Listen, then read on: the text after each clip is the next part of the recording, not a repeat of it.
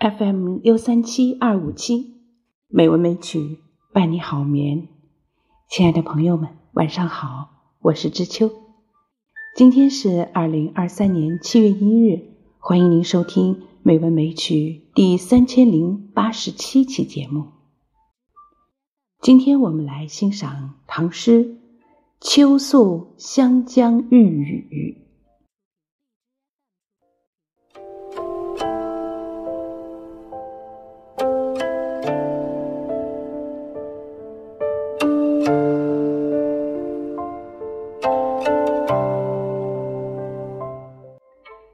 秋宿湘江遇雨，唐·谭用之。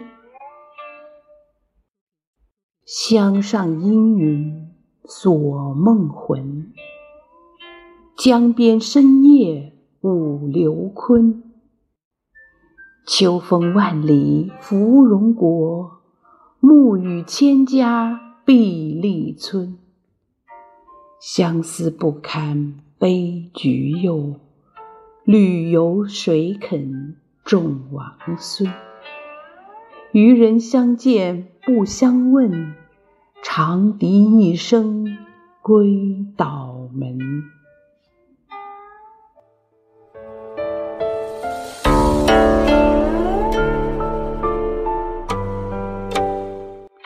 这首诗的作者谭用之很有才气。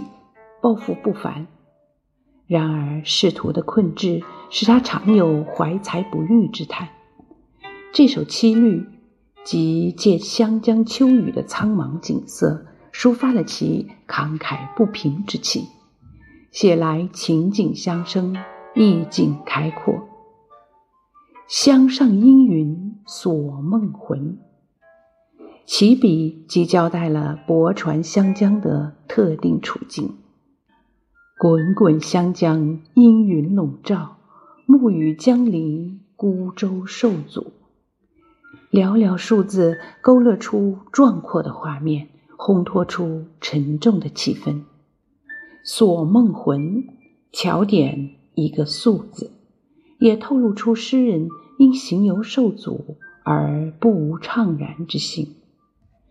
但心郁闷而志不颓。面对滔滔湘水，更加壮怀激烈，所以第二句即书写其雄心壮志。作者选用刘琨舞剑的典故入诗，表现了他干时济世的远大抱负。就文式看，这一句格调高昂，一扫首句所含之怅婉情绪，犹如在舒缓低沉的旋律中。突然奏出了高亢激越的音符，令人感奋。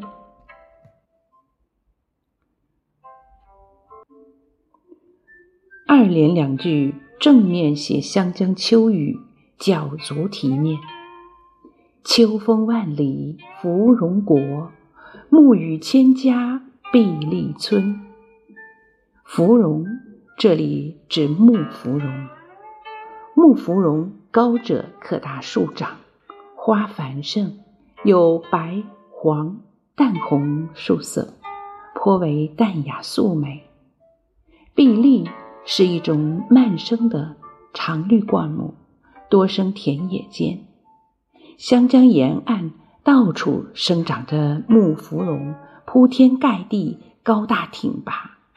那丛丛簇簇的繁花，在秋雨迷蒙中，经秋风吹拂，犹如五彩云霞在飘舞。辽阔的原野上，到处丛生着碧绿，那碧绿的枝蔓，经秋雨一洗，越发苍翠可爱，摇曳多姿。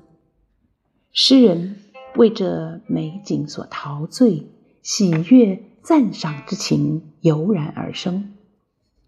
芙蓉国碧荔村，以极言芙蓉之盛，碧丽之多，又兼以万里千家极度夸张之词加以渲染，更烘托出气象的高远、境界的壮阔，于尺幅之中写尽千里之景，为湖南的壮丽山河绘出了雄奇壮美的图画。后人称湖南为芙蓉国，其源盖出于此。诗的第三联着重于抒情：“相思不堪悲橘柚，旅游谁肯种王孙？”悲橘柚是说橘柚引起了诗人的悲叹，为什么呢？原来橘柚是南方特产，其味甘美，相传于淮北而为枳，枳则味酸。同是橘柚，由于生长之地不同而命运迥异，故《淮南子》说橘柚有香。湘江一带正是橘柚之乡，诗人看见那累累硕果，不禁触景生情。羡慕其适得其所，而悲叹自己远离家乡，生不逢时，深感自己的境遇竟和那远离江南、生长在淮北的纸相像。所以说，相思不堪悲橘柚。王孙本指隐者，汉淮南小山作《楚辞·招隐士》，希望。前居山中的贤士归来，有云：“王孙游兮不归，春草生兮萋萋。王孙兮归来，山中兮不可以久留。”后也借指游子。这里是诗人以王孙自比，诗人游宦他乡，羁旅湘江。虽抱济世之志，终感报国无门，就和那被遗弃的山野之人一样，无人看重。所以说，旅游谁肯种王孙？这两句从相思难遣说到仕途不遇，一从橘柚见义，一能巧用典故，一为直抒，一为反诘，波澜起伏，跌宕有致。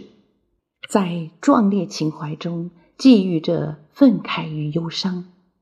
联系上联来看，写景抒情虽各有侧重，但情应景生，景以情合，二者是相互融洽的。上联写万里江天极其扩大，这里写孤舟漂泊，又见出诗人处境的狭窄，一阔一狭。互为映衬，境界的扩大壮美，既激发起作者的豪情壮志，也自然地触动了诗人的身世之感和故国之思。情和景就是这样有机的联系交融起来了。末联以景结情，意在言外。湘江沿岸正是屈原足迹所到之处。楚辞《渔父》有云：“屈原既放游于江潭，行吟泽畔，颜色憔悴，形容枯槁。渔父见而问之曰：‘子非三闾大夫与？’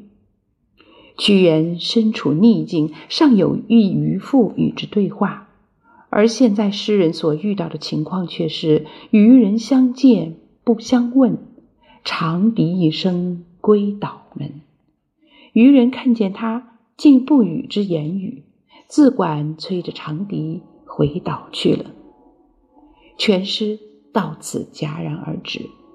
诗人不被理解的悲愤郁闷、壮志难酬的慷慨不平，都一一包含其中，以此中篇激愤不已。笛声、风雨声。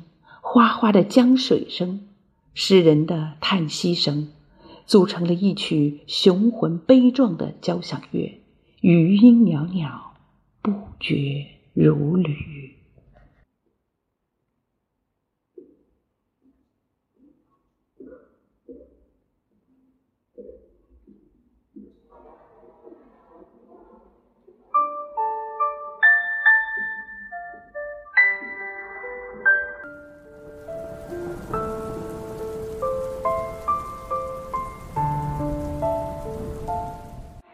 让我们再一次欣赏这首诗《秋宿湘江欲雨》，唐代谭用之。湘上阴云锁梦魂，江边深夜舞流坤。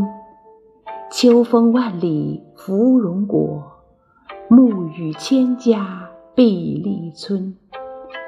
相思不堪悲菊柚，旅游谁肯？众王孙，渔人相见不相问，长笛一声归岛门。好了，今晚的节目就是这样了，感谢朋友们的收听。知秋在北京，祝你晚安，好梦。